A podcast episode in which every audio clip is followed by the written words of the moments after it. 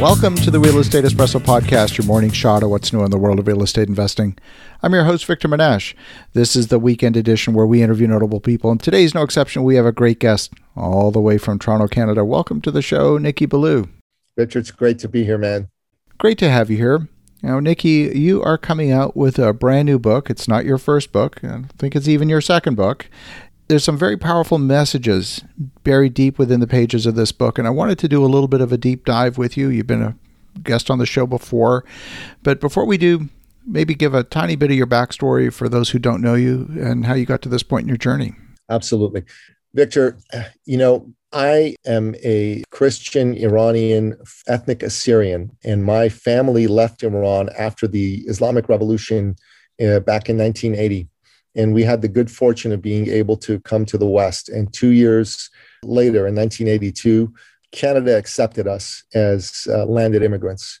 And I say it was a it was a great and blessed day. I, I, give all the credit to my father and all the glory to God for having us be here because we get to live in the land of the free, and we get to be in the most tolerant place on earth, a place where we actually get to make our dreams come true.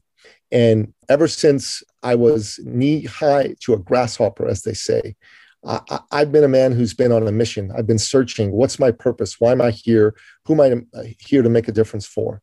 And what became clear to me is that I love entrepreneurs. I love entrepreneurship. I love the men and women who have a vision, who fight for that vision and, and make it come alive. And because they do that, they create opportunity for themselves, they create jobs for others. And that's how you and I got connected, Victor. You're a, a, spectacularly successful entrepreneur. I've had the privilege of being able to support you in that journey as as your business coach for a while, and and I was I ran a thought leader program that you were a part of, and you and I have been uh, on each other's podcasts several times as a result of this. And you know that's one of the reasons I'm so grateful to be here because you're someone who also feels the same way. You want to help people become more successful, and God bless you for it, my friend.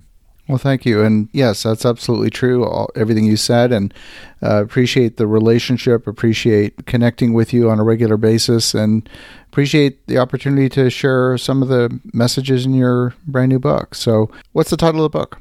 The book is called The Power of Connecting How to Activate Profitable Relationships by Serving Your Network. And I co wrote it with a gentleman by the name of Kai Bjorn. He's out of Montreal. He is has a distinction of being the first Canadian to win the America's Cup sailing championship. He was a professional football player in the Canadian Football League, and he now is the national director for BNI Canada. Uh, great guy, done some really interesting things, and really understands networks, connecting relationships very, very well. It's so important, especially now. This past year, we've been so disconnected. A uh, year and a half now, where we've been disconnected. A lot of people looking to Google for answers or maybe connecting with people over Zoom, but it's not quite the same. And in fact, one of the when you talk, you mentioned your your co-author being part of BNI. BNI tends to focus on networking, and I want to make a distinction between networking and relationship building, and I think they're vastly different. Yes. Networking kind of has a little bit of a utilitarian feel to it. You know, you go to the conference, you collect as many business cards as you can. Uh, it feels utilitarian, whereas relationship building and connecting is really it's different. It's it's it's deeper, and I think you're talking more about the second than just networking, correct? 100%. Let's face it, uh, you know, we as people need each other. And these days, you know, with the pandemic and the associated lockdowns, people are more lonely than ever. Lack of human contact for so many people has left them feeling very isolated, has left them feeling alone and unable to cope with some of the craziness that everyone's needed to deal with. And what people have done instead of reaching out to other human beings, so many people have retreated into distraction and devices. And if you think about it, this is a relatively new thing because throughout human history, we've needed each other. You know, back in the days of yore, we needed uh, one another to fight off the saber-toothed tiger and the woolly mammoth and go hunt. Maybe we don't have those immediate physical dangers anymore but we still need people. We need people in, in order to feel fully and completely human. We need people to do business with. Nobody can do business without people. You know, even if you're trading cryptocurrency online, there still needs to be another human being on the other end of that uh, transaction for it to be possible.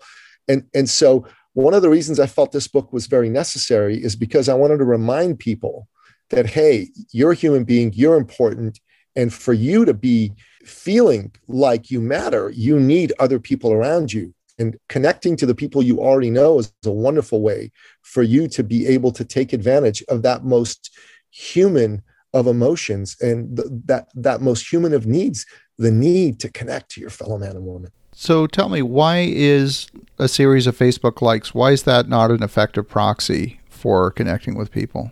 Honestly, because you're not actually connecting with a real human being. You're just seeing a bunch of ticks on a screen that, that's telling you, oh my God, yeah, someone liked my post.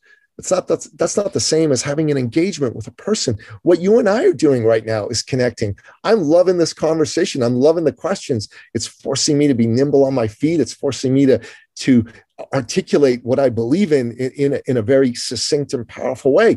And I know, Victor, you're loving this too. One of the things you really like is you like asking questions and you like the back and forth intellectual uh, discourse that takes place. It, it opens up your heart, it opens up your soul. When you and I are done with this conversation in the next several minutes, we're both going to go, wow, that was pretty cool. And that's going to follow us for the rest of the day. That's the power of connecting. Absolutely. I traveled for the first time on business last week, and I have to tell you, it felt so good. I, I was astounded how much I accomplished by physically being face to face. And by the way, pre pandemic, I was spending five, six hours a day on Zoom anyway. So it's not like the pandemic changed anything as far as that went. And, you know, the video conferencing platforms are very effective and you can get a lot done. The screen sharing is very, hold a very effective meeting for folks that are geographically dispersed and you save a ton of time. But it's not the same. It's not the same.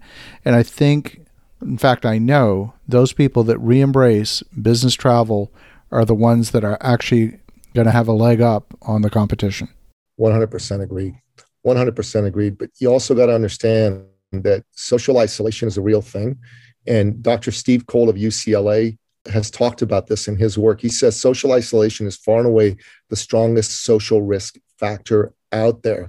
People feeling lonely and feeling isolated, this takes a steep toll on their on their well-being. And, and, and it does so on every system in the body. When you're around people you actually raise your antibodies and your immune system is stronger. So you're you're less likely to get sick and catch viruses like COVID and the flu. Absolutely. In fact, it's been said and I don't I can't quote the exact research, but even just the the human touch of, you know, holding somebody's hand has has a physiological impact that goes beyond even just being in the same room with somebody. It does. I mean, inside my book, we quote a lot of studies. I mean, chapter three is all about why people need connecting. And I just quote study after study after study. And this is not something that's limited to North America. Here's the statistics that'll blow you away 7% of the people in Europe never meet with friends or family. Never, not even once a year. Wow. 7% in the United Kingdom, one in 10 people over the age of 65 have no social interactions with anyone on a day to day basis. Okay. A recent European study says that this type of social isolation increases the risk of heart disease by 29% and stroke by 32%. You think about that. And these are all pre pandemic numbers. So just imagine how this has been magnified in the pandemic era. You know, there was a study done on loneliness and mortality among older adults in China in 2014.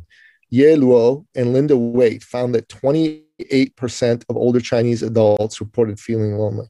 And that number doubled over the previous 10 years. This was in 2014. This is all pre pandemic. Imagine what all this is like right now. In Japan, half a million young people live as modern day hermits. They call them hikikomori. These are people who are recluses who withdraw from all social contact and often don't leave their homes for years at a time. Like you think about this, this is this is what we're dealing with right now. In the UK appointed its first minister for loneliness. You think about this, that's crazy. A minister for loneliness. I wouldn't even know what they would do.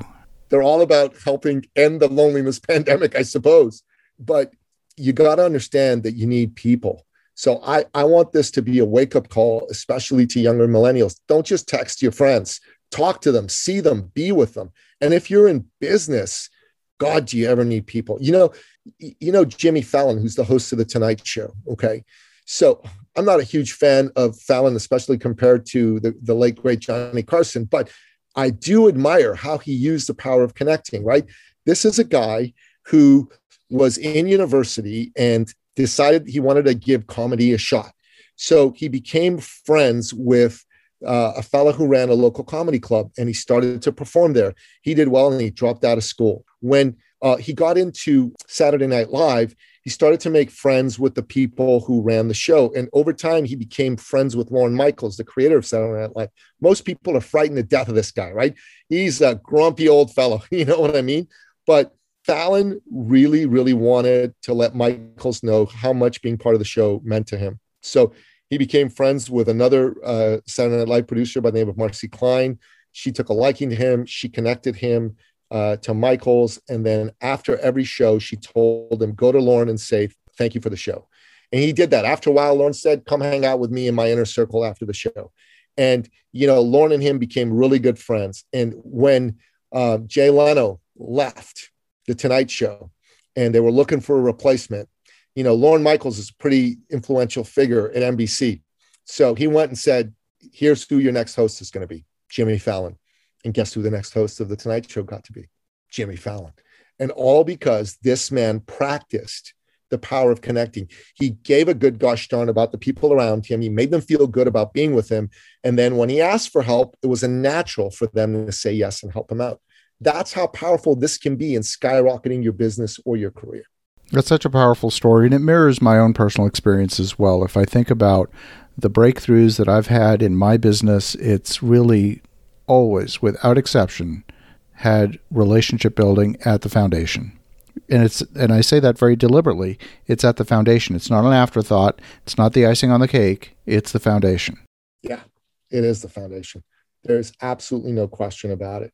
It's hard for people these days to stay away from digital distraction, right? Because let's face it, the folks who created uh, Facebook and all these wonderful things on on Apple and the folks who created Netflix and you know you know binge watching episodes on shows that right after one ends immediately the next one gets started. They've done it because they understand that people get a powerful dopamine hit from accessing these things that they've created for them. But if you overuse these devices and i'm not saying they're bad and you should never use them but if you overuse them you you can become addicted to them. It's as bad as being addicted to drugs you know? It, it, that dopamine hit is is is rough. So drug addicts use heroin digital addicts use digital devices. They text they channel surf they play video games they gamble online or, or they surf porn online. It's rough stuff. And what this does is it pulls them away from people and damages their relationships and damages their ability to do business. You know what i'm saying uh, victor? And it's it's very important for people to to to have a, um, a limit to the amount of time they spend online. Our listeners are real estate investors, developers, owners of multifamily apartment complexes, owners of industrial shopping centers, and so on. And I think without exception, of course, real estate is a team sport. You get there by building relationships. If there was one thing that you were to leave our listeners with in terms of something that would change the game for them and take them to the next level, what would that be? Here's the number one thing I tell them to do. I would make a list of who are the most important people to you in business and in life. Okay. Make sure there's at least 10 names on that list, minimum 10 names. You with me? Um, and as soon as you've done that, you should pick up the phone and start calling each and every one of them. Tell them how much they mean to you. Tell them why they mean that much to you. And then ask them this question How can I help you right now? What's an itch you need to scratch right now? Because it's important for me to be here for the people I care about the most, and you're one of them. That's the number one piece of advice I'd give them to do. I'd make that list. I'd make those 10 calls, at least one a day for the next 10 days. Wow, that's very powerful. How often does that happen? How often do people get a phone call like that? Like never. Never, never, honestly, never. Unless they read my book, in which case they'll be making and getting those phone calls. well, Nikki, if folks want to connect, if they want to get a copy of your book, what's the best way? If they want to connect, the best way to just have a conversation with me is go to my website, ecircleacademy.com, and you click on the button in the top right hand corner of the website. It says book a call. It's that simple. And to get a copy of the book, go to Amazon. That's the best way. Fantastic. Well, Nikki, love the perspective, love the time we get to spend together. And for the listeners at home, definitely reach out to Nikki at ecircleacademy.com Get a copy of his book, The Power of Connecting. Uh, get it on Amazon. Buy copies for your friends. And in the meantime, have an awesome rest of your weekend. Go make some great things happen. We'll talk to you again tomorrow.